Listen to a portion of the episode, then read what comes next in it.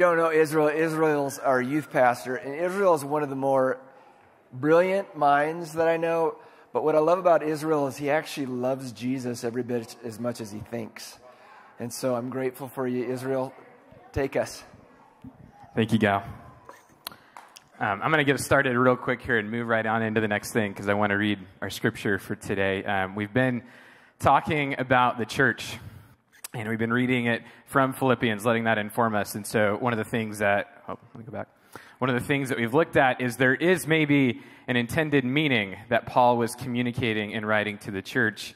Um, and we kind of summarize that meaning in some way to be this. Um, he would be saying, Complete my joy by striving as one like Jesus for the progress of the gospel. This is kind of our summary. But we can arrive at some specific significances of what this can look like for us as believers church. We are not the Philippian church, we're the believers church. Um, and so, along those lines, uh, this morning, as we talk about this, we're going to let a specific scripture inform us um, to talk about the significance of it from there. And um, just to give a little bit of a teaser, this morning's been really cool. Uh, just even seeing the different generations represented. We're going to talk about intergenerationality, and, and it felt fitting to have multiple generations represented instead of it just being one 26 year old guy. So, Noel Hogue is going to read our scripture for us this morning. Noel, why don't you come on up?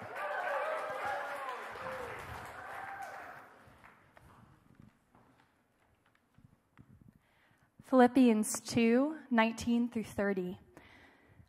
I hope in the Lord Jesus to send Timothy to you soon, that I also may be cheered when I receive news about you I have no one else like him who will show genuine concern for your welfare, for everyone looks out for their own interests, not for those of Jesus Christ.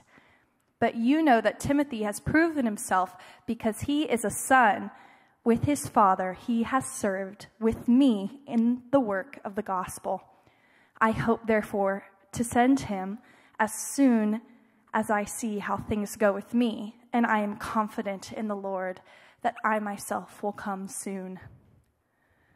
But I think it is necessary to send back to you Epaphroditus, my brother, co worker, and fellow soldier, who is also your messenger, whom you sent to take care of my needs. For he longs for all of you and is distressed because you heard he was ill. Indeed, he was ill and almost died, but God had mercy on him, and not only to him but also on me, to spare me upon spare me sorrow upon sorrow. Therefore, I am all the more eager to send him to you, so that when you see him again, you may be glad and I may have less anxiety. So then, welcome him in the name of the Lord with great joy and honor people like him, because he almost died for the work of Christ he risked his life to make up for the help you yourselves could not give me. Thank you, Noel. This is the word of the Lord.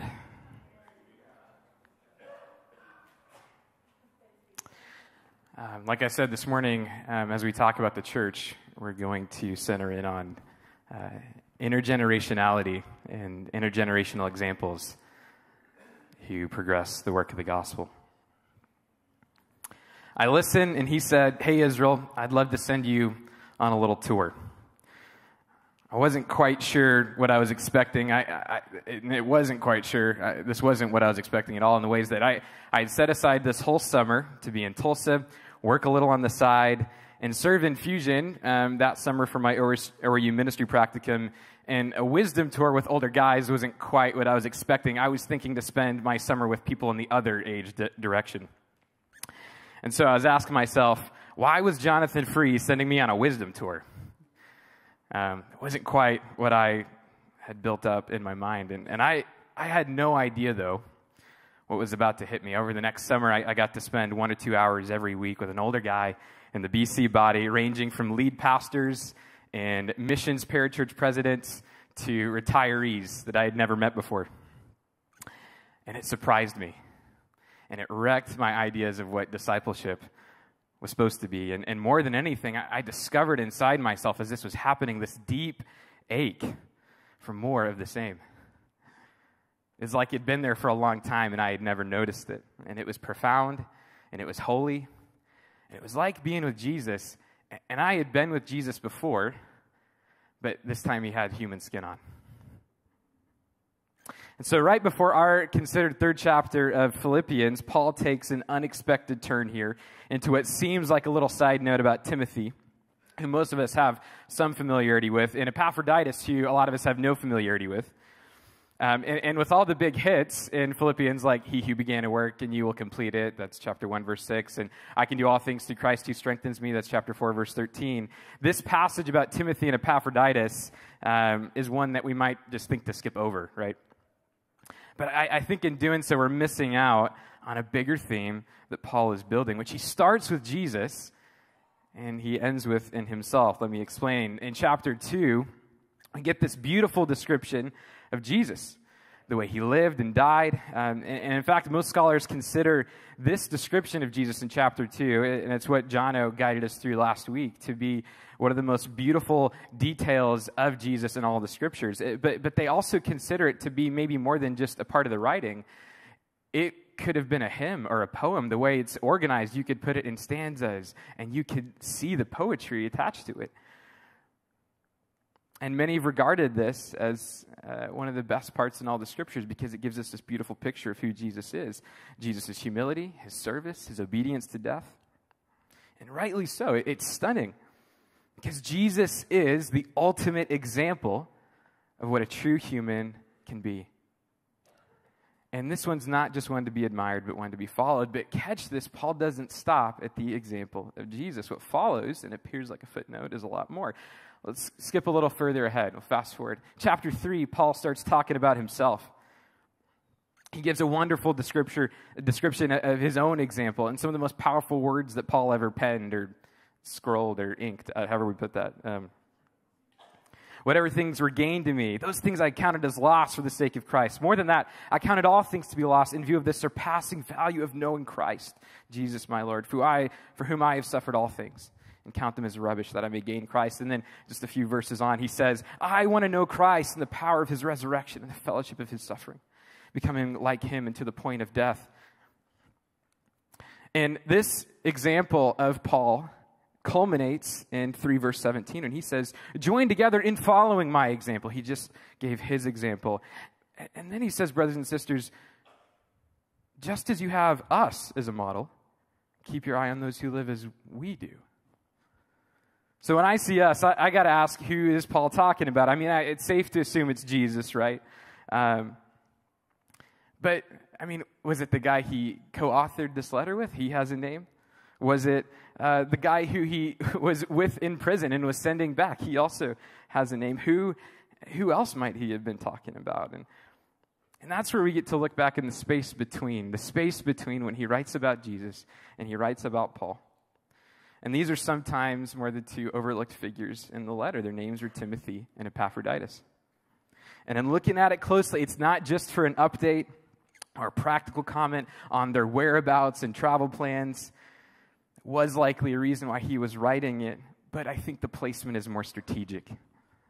Timothy and Epaphroditus are examples too. And they're part of this crescendo of examples that Paul starts with in Jesus and ends with himself. It's not just the Savior and the apostle that get to play their part, it's the guys in the church too. Paul says in reference to Timothy, many seek after their own, interests, but, but not those of Christ Jesus. And that's 2 verse 21, spinning off the same kind of self sacrificial obedience that Paul used to describe Jesus just before. Paul also speaks of his proven worth, his character. Some would say that that speaks to the, the, the fact that he was put to the test. Um, and had proven that character, making Timothy a prime example of a follower. Like Jesus in chapter 2, Timothy was emptied and took on the form of the servant through not looking out for his own interests, but those of others, those of Christ. And Epaphroditus, a man from the church in Philippi, is an example in the way that he came to be with Paul in prison, risked his life by becoming sick to the point of death. It's 2 verse 27. Almost dying with Paul. This is an example in the mold of Jesus in the way that he was obedient to the point of death. Epaphroditus had the very attitude described uh, same as Jesus. Additionally, Paul says to him, he, he says to the church, get this, receive him, Epaphroditus, then, in the Lord with all joy, and hold men like him in high regard. He's not just saying, Thank you for sending this guy. He's saying, Be like him. Be like this guy who is from your own midst. See, Timothy and Epaphroditus aren't just footnotes in this Paul and the story of Paul or, or comments after this beautiful hymn of Jesus. They are examples too. Examples of being like Jesus. So when we look at 317, when we ask who us is, we do see that it's Paul. It is Jesus. Um, or, but was it also Timothy? Was it also Epaphroditus? I think the answer is all of the above. It's yes. Follow the examples set before you. So we see, firstly, that Paul lists examples for us to follow. There's a second thing, though, here, and I think it's really significant that we catch about these examples. Paul's not just listing examples who did random acts of kindness, um, he's emphasizing as well the role that these guys played. And it's a critical theme in the letter. Get, let me give you a little backstory for a second. In chapter 1, verses 4 and 5, Paul makes mention of the Philippian church's participation in the gospel from their first day until now. This word participation actually appears a few times throughout the whole letter. Three times in particular are, are two, uh, in chapter 2, verses 1 and 2, Paul talks about his desire for the church to participate with the Spirit. He, he speaks of his own participation, Paul, in the sufferings with Christ in 3 verse 10. And then again, he mentions the Philippian church's participation in Paul's sufferings when they send him a gift delivered by Epaphroditus. So, this theme of participation is all over the place. And the word that it comes from, we sometimes attribute to it the meaning of it just being about fellowship. And it gives this real uh, friendly vibe of connection and togetherness. And, and that's fair. And it, and, it, and it does mean that. But it's more than just that. When Paul's addressing the Philippians, he's talking about way more than just belonging together, he's talking about everyone playing their part. He's talking about the gospel. And so, this idea of participation and its theme in the letter is relevant for us too, as examples. So, how did these examples, Jesus, Timothy, Epaphroditus, and Paul, participate? Well, I think we can note at least two things. The first one's service, and the second one, suffering. In regards to service, Paul says of Timothy, You know of his proven worth, that he served with me in the furtherance of the gospel, like a child serving his father. That's 2 verse 22. And we know of how Timothy was consistent and present to serve the church at large in, in other writings of Paul and, and in the Acts. In 2 Timothy uh, 1, verse 6, Paul admonishes Timothy to teach and lead, encouraging him to fan into flame the gifts of God through which he could serve. And so the gifts of Timothy are really cool and, and they're more obvious and clear. He's a teacher, he's a leader, he's useful for the church. But what about this guy named Epaphroditus? We really don't know a whole lot about him, and, and we might even say that his gift wasn't quite as tangible or noticeable. Um, Paul says he's a brother, fellow worker, fellow soldier, messenger, and minister. Um, we don't really know his gifting per se. You know, we don't know, know that much about him. Except that he uh, persevered with Paul in prison. I would say that's a work of service. And then additionally, this is pretty cool. He literally came to call came to Paul bearing a gift. He had a physical gift with him, and, and I think that's really important for us. That gift was essential for Paul in his surviving. It was a physical gift, and in that way, we can recognize our works of service. In other words, our gifts, they are spiritual, but they're also physical. All of us have a part to play, whether it's the guys on the stage or the guys in the pews. We all have our part, whether it's physical, spiritual, it's all of the above. We all have a part to play. Through suffering, um, they, they are examples of participation, not just through service, but also suffering. Paul says himself that he longs to participate in the sufferings with Christ. Paul says of Epaphroditus that he came close to death, right? Risking his life to complete what the church couldn't do without him. How many of us could say that we've had the opportunity to do the same, to suffer to the point of death? Timothy, um, who Paul lists as a slave in his opening words to the church, is someone that we know traveled with Paul and experienced suffering as a leader. Timothy, too, was even, you know, to some degree with Paul during uh, his imprisonment here. And not to mention, uh, we also know that Timothy was willing to suffer through being circumcised in Acts 16 2. I don't know about you guys, but I'd say that's a pretty fair way to go through suffering. I don't want to go through that. And the example of participation from all three Paul, Timothy, and Epaphroditus parallel the suffering of Jesus. Jesus, who suffered through becoming obedient and obedient to the point of death, death on a cross. We are examples in the mold of our Maker. And their example is put alongside Jesus because they also suffered. So, Paul not only lists examples, he describes what an example is it's one who participates. And both their suffering and their service won't only for their own sake. And this is critical, guys. Hear this. It says for both, for both of these examples, it was for the sake of the gospel. Now, the gospel sometimes loses its potency on our ears because we're used to hearing about it. And it's a shame because it's the greatest thing to ever happen to us. In my existing form, I was ruined and broken, unable to find my own way in life. And Jesus, the example, made a way for me to live beyond what I deserved. In fact, the best an example could ever do is just bring me back to the gospel, helping me to recognize my brokenness and my new life in Jesus. And so when we're saying the gospel, we're not only talking about its reach to those who hadn't heard it, we're also talking about its continued work in each one of us. The gospel is explosive in the way that it permeates in distance to the same degree it permeates in depth. I need it just as much as the guy who's never heard it. And in this way, the examples Paul lists are ones that participated in the progress of the gospel. These men participated in the work of the gospel by following their example, the example of Jesus. And so, an example isn't just anyone who's cool, a social icon, a Christian celebrity, an influencer although I'm sure that we can find someone out there trying to do it through that kind of platform. We don't follow an example because of how cool they are or what their per- political persuasion is. We follow an example because of their participation in deeply pursuing the gospel for themselves and to the world around them. And the qualification of an example is simply this someone who participates in service and in suffering for the sake of the gospel in me and in you.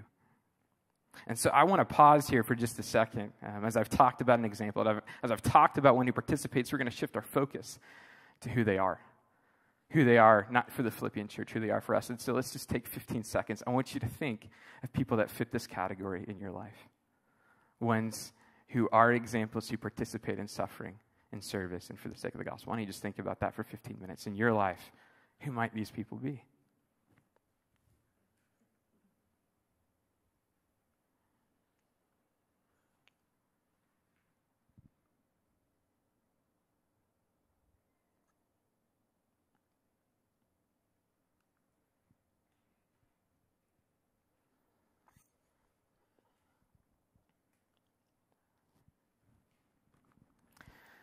So it's really cool right now as I'm remembering um, what Jono shared with us last week in the exhortation specifically to older members in our body to champion one another.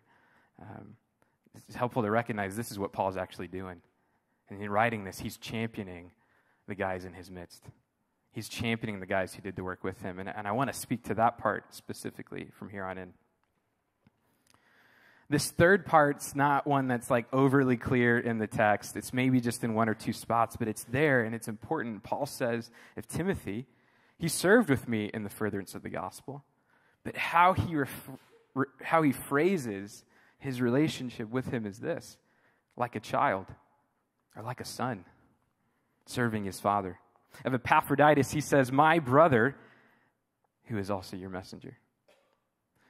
And we know for Paul and Timothy from the other letters and his direct messages to Timothy and letters that there was this depth of relationship and affection for Timothy. And yes, it did involve suffering, and it was for the sake of the gospel, but we can't miss out on the affectionate and caring language that Paul is using here. He called him a son, and he said he was his father. We see other examples of this intergenerational partnership with Paul and Timothy. In 1 Timothy 4:12, he says, "Don't let anyone, Timothy, look down on you because you're young, but set an example to the believers in speech, conduct, love, faith, and purity." He says in 2 Timothy uh, 3, verse 10, he speaks first of his own example. You, however, know about my teaching and my way of life. That's Paul talking to Timothy. You know my example, Timothy. And then in verse 14, he says, But as for you, continue in what you have learned and become convinced of, because you know those from who you have learned it. Intergenerationality is central to our opportunity for discipleship one passing on to the other. For Paul and Epaphroditus, we don't know Epaphroditus' age, I don't think. And so we can't read too much into that. That'd be an argument from silence. But we can say whether he was old or young or anywhere in between, his role is important. Think about this. Epaphroditus, who we know so little about, was Paul's prison companion. Can you imagine that? The role of being a companion to the Apostle Paul ministering to his needs, coming close to death with him. They say that trauma is that thing that really binds people together. Man, that would have been really cool to come close with him, even in death. I wonder what that was like. I wonder if it was meaningful to Paul, a friend and a brother in prison.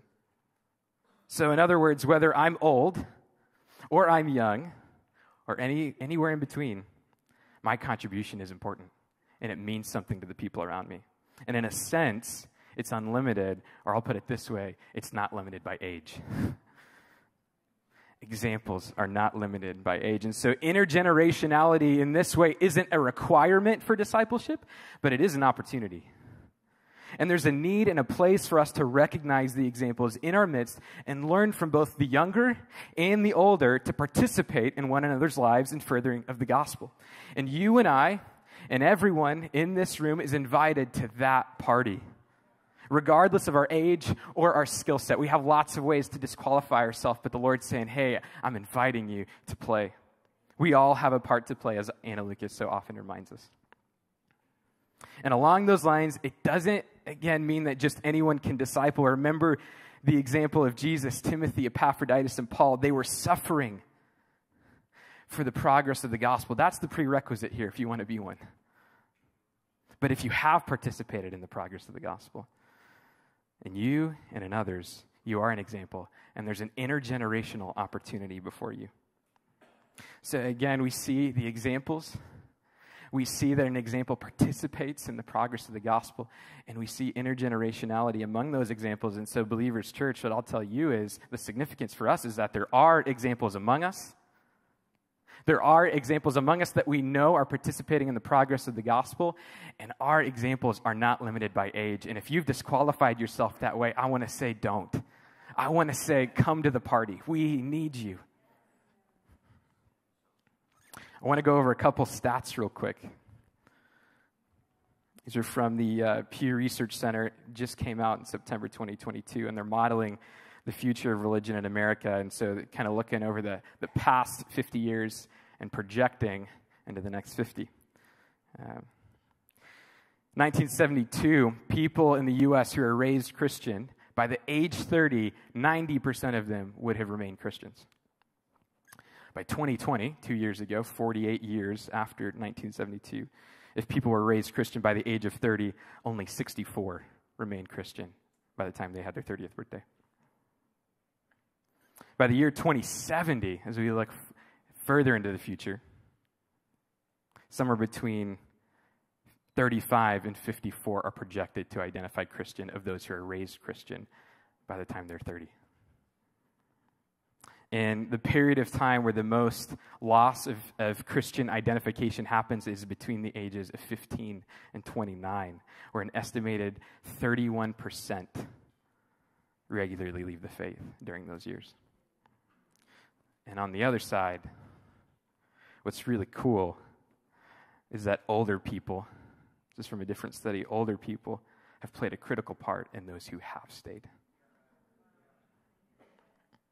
This reminds me of the exhortations of Paul like this. Paul spoke edifying Titus and older men in Titus 2 6 to 8. Be self controlled in everything. Set them as an example by doing what is good, and your teaching show integrity, seriousness, soundness of speech. In other words, he's saying, set an example for those who are young. And similar admonitions are given throughout both Paul's letters to Timothy and Titus, exhorting older members of the body to set an example for the young.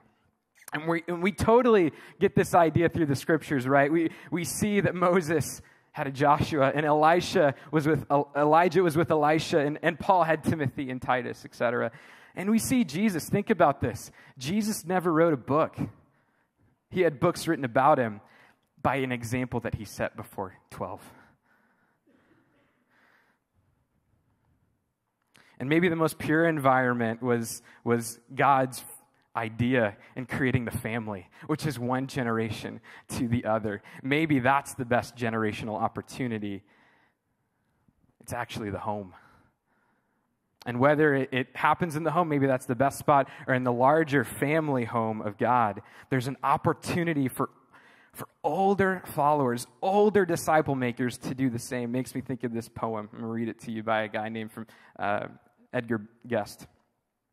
I'm going to read the beginning and then the, the very end because I think reading the whole thing would take too much time. I'd rather see a sermon than hear one any day. I'd rather one should walk with me than merely tell the way. The eye is a better pupil and more willing than the ear. Fine counsel can be confusing, but example is always clear. And the best of all the preachers are men who live their creeds for us to see good put in action is what everybody needs. And, and, he ends with, though an able speaker charms me with his eloquence, I say, I'd rather see a sermon than hear one any day. You see, I need the example of those of you, old and young, in our body. I need the example of the older man in our community who I got to spend time with, who had been let go of his job and suffered with Jesus in questions and learned to trust God in new ways for a whole year until his new job came around. I, as a young man, needed that example. I need the example of the women in our community whose husband passed away and had to suffer through serving and loving their families and friends as an example of the way of Jesus. I need the example of the individuals who have suffered from chronic pain and unmet prayers for healing because they teach me how to trust God for my desired areas of healing. I need the example of older couples who have journeyed in marriage through difficult years, finding the sustaining power and joy of Jesus. As a young man married, I need that example. I need the example just as well of the, the men and women who have chosen to be celibate and in their singleness, worship the Lord. They're stewarding their sexuality. We need your example. We need the example of those who have stewarded their finances in godly ways, spending wisely, giving generously. We need your example, and we need you to teach us how to do that too. And I need the example of those who have the gift of, gift of hospitality, who welcome in the needy and the young and the broken, and they care for what they lack. And, and as a young man, I need the example of old men and old women who have chased hard after Jesus. As a young man, I need that example because I want to do the same. I need your example. I need your stories. We need your example. So these were Jonathan Free's words to me. Hey, Israel, I'd love to send you on a little tour, and it changed my life. When I walked into these meetings with the old guard of men at BC, I wasn't ready. I wasn't ready for the care and the affirmation. I wasn't ready for the practical wisdom I would receive. I wasn't ready for the example and inspiration that would come from someone who had followed hard after Jesus throughout their years. And beforehand, I asked myself things, really reasonable things like, man, are they even going to text me back? are they going to have enough time for someone as young as me? Or Honestly, will it be awkward? The answer is yes, it was awkward sometimes, kind of like going on a date.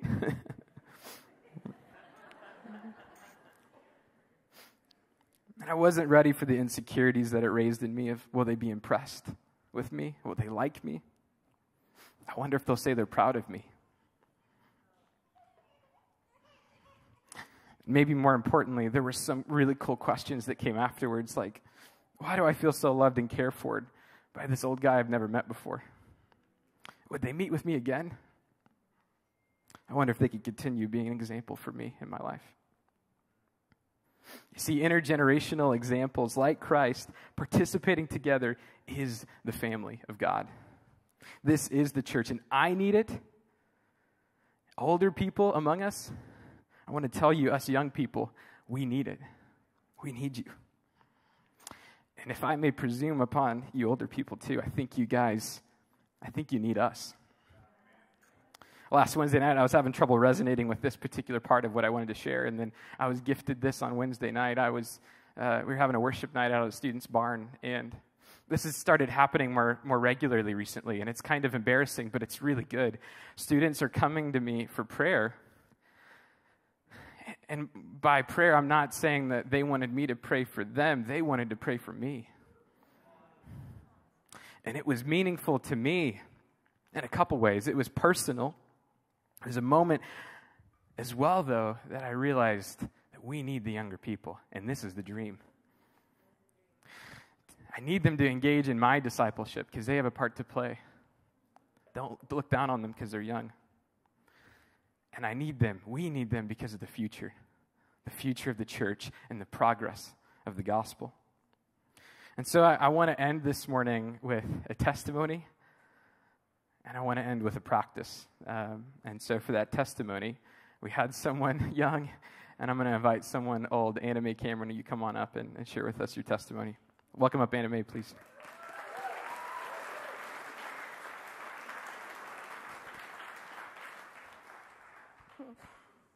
Thank you, Israel. Um, thank you. This is such a privilege. But he called and asked if I would share um, what I received growing up as a young person, uh, the impartations I got.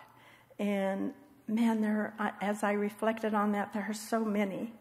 And I think as you all um, in my age group, elderly, would sit and reflect, there would be many in yours as well. But the main one, and I was really fortunate to um, be born into a Christian family and with godly parents. Um, my mother was a prayer warrior, an intercessor. My dad was very missional. He was ordained and preached in the Indian missions and everywhere he could.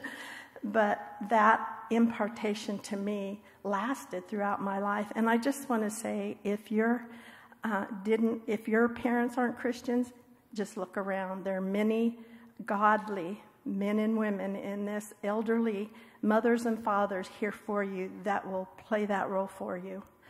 Um, so I, I am so grateful for the impartation of my parents. The second thing um, was my youth leader at church that influenced me, and she really, really uh, impressed upon us all the importance of intimacy with Jesus and our relationship with Him. That was number one. She said it was out of that intimacy and really getting to know Him would flow everything else. And that always stuck with me. It became uh, very dear to my heart. And, and there were avenues she pointed to start journaling, start writing your prayers to the Lord, um, let Him know you. Um, a friend of ours, Dennis Jernigan, said, Intimacy is into me see. And that's where we are with Jesus, is, is that closeness where we can talk to him about anything. Um, so that youth leader was so valuable to me. The third um, example of people that imparted to me was during my ORU days, uh, we had outreaches that we could be a part of. And the outreach I chose was an Indian mission in Bunch, Oklahoma, where Ray and Rose Morrison uh, headed it up and started it. And they moved among the Indians and be, became a part of that Cherokee uh, area and um, built a mission school for the kids. And we went there every weekend, a bunch of us students, and it was um, awesome because, again, I was, it was reiterated, reiterated into me the importance of missions and sharing and giving. And I tell you, those, as growing up, those things um, modeled me and um, became a part of my life. Um, when you're missional, I found out you have a heart to share and care for people anywhere and everywhere. It could be in the grocery store. Um, having that input and mentoring from um, these people after having five children um, as a young mom, it didn't end. You have your children you're mentoring. You have one thing, every time I moved into a neighborhood, that became my mission field. I got to know all my neighbors. I love them. I, in fact, we have this couple now that I've shared with you guys that we're loving into the kingdom. Um, and we have seen really some really uh, marvelous miracles with, with neighbors through the years in the different neighborhoods because every time we go to one, I said, This is a new mission field. Um, okay, he asked me as an elderly person, How do I impart to younger people? Well, I am elderly. I'm almost 74, and I'm not ashamed of it. The Lord, uh, the Lord keeps me going. But the things that the Holy Spirit have imparted to me um, that I have learned through the years from, uh, from infancy up through my parents and through all the people that he, he has brought into my life um, is mentoring. The main thing that's on my heart is mentoring my grandchildren. It's such a privilege to be able to impart to them the importance of intimacy and really knowing the Lord. And it's out of that that He will take you into the avenues He has for you. Um, I've led many Bible studies and and done that through the years. And right now, um, I have a, a group of women that come into my home that I'm able to impart to them these same things, and it's such a joy.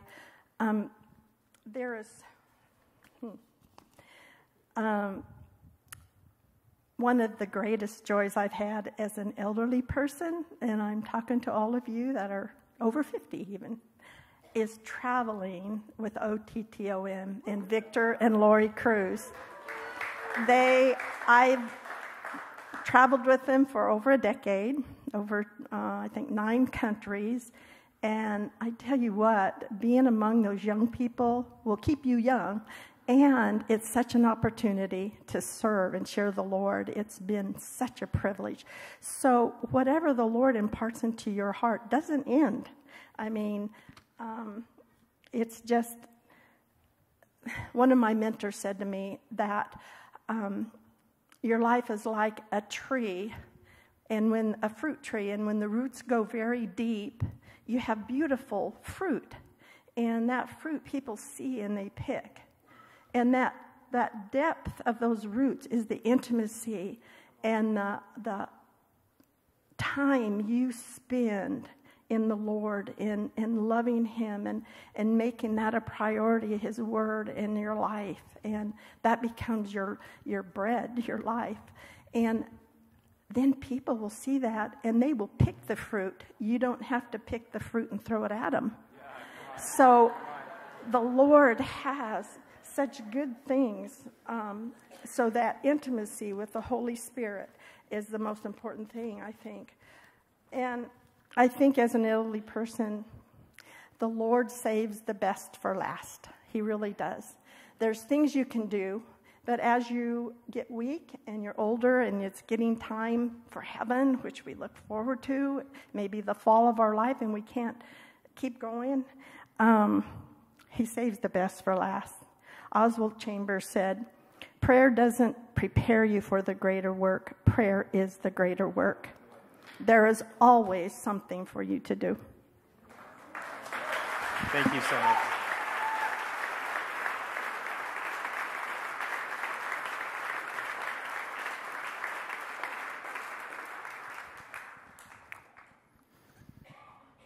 We're going to get a little practical here.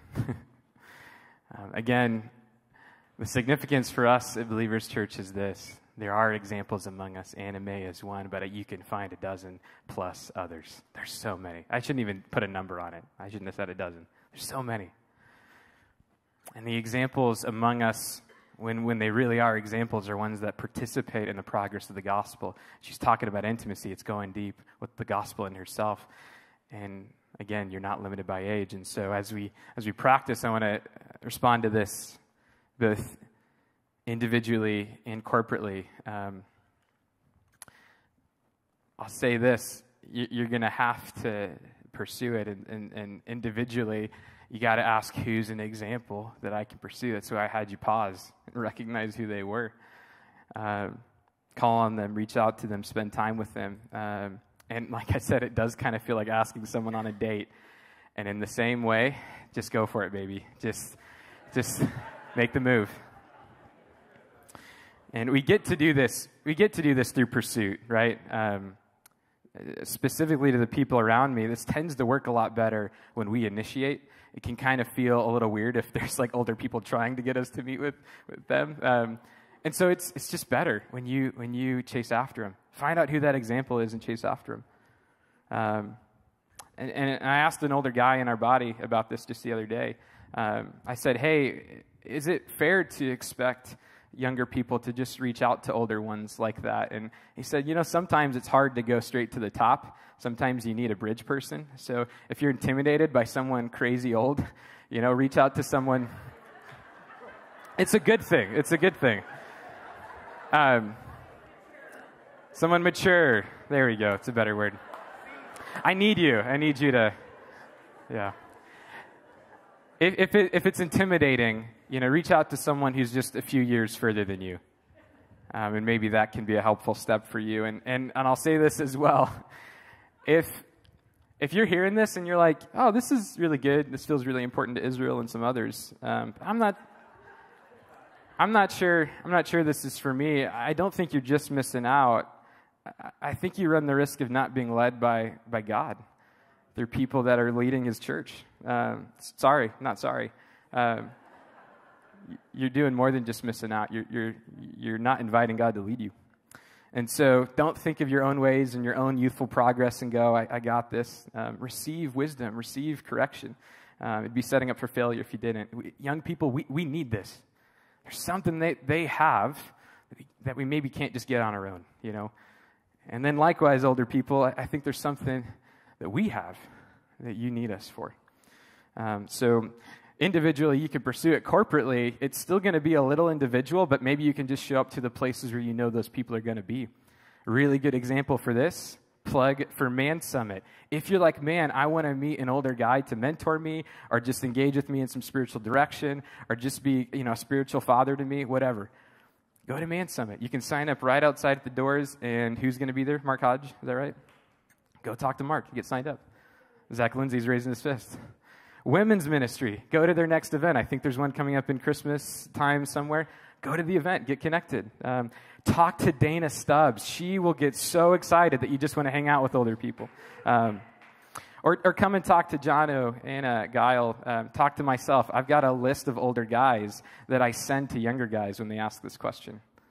Um, and, and, older people, I, again, I just encourage you be courageous you know, just like uh, Paul said to Timothy, don't let anyone look down on you because you're young. I want to say to you guys, don't let anyone look down on you because you're old.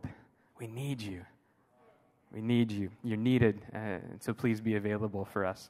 Um, I'm going to pray for us and close on out unless you wanted to say anything. Okay, I'll pray.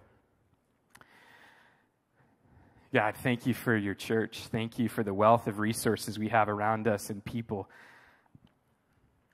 and the examples in our midst. Would you, God, who began a good work in us in the gospel, would you complete it until the day you come back? Would you bring us alongside others who can example that same way as well? And would we make your joy, Father, complete as we partner together in the gospel today, going from here, young, old, and anywhere in between? In Jesus' name, amen. Thank you, Israel. So good. Wasn't that good? Well, you would have thought we'd planned it on purpose that Ron and Char Myers shared today, but that, that's not the case. We, you know, this is the weekend they were available, and here they are modeling the very thing uh, Israel was preaching into. Isn't that cool? And so I wanted to, I wanted to bless Ron and Char. Um, and so, you know, they're moving into this new house he didn't tell us they've been living like in a camper for two years. They're, I mean, they're just like missions gurus. They, you know, they're probably eating bugs or something. I don't know. Um, But I'd like to go ahead and just suggest that if you have cash um, or uh, write checks, you can make it really clearly where you mark it on there and put, or do we have envelopes somewhere? In the baskets around. If you have cash, put in an envelope and mark it because otherwise we don't know what to do with the cash. So mark uh, Ron and Char Myers. Or if you go to our website, there's a specific drop down for them. So if you go to the website right now and want to give on there, we, we, we installed a drop down to help them. We want to help them get settled in this new home and continue to do that ministry. We just prayed over the actual equipment they use. How, Paul used a, a quill and wrote letters, and that's our Bible. So we get to we get to do the same stuff with 76 years of following Jesus, going into leaders. That's that's a worthy investment, isn't it? Awesome. All right, guys, have a great week. We love you. Bless you.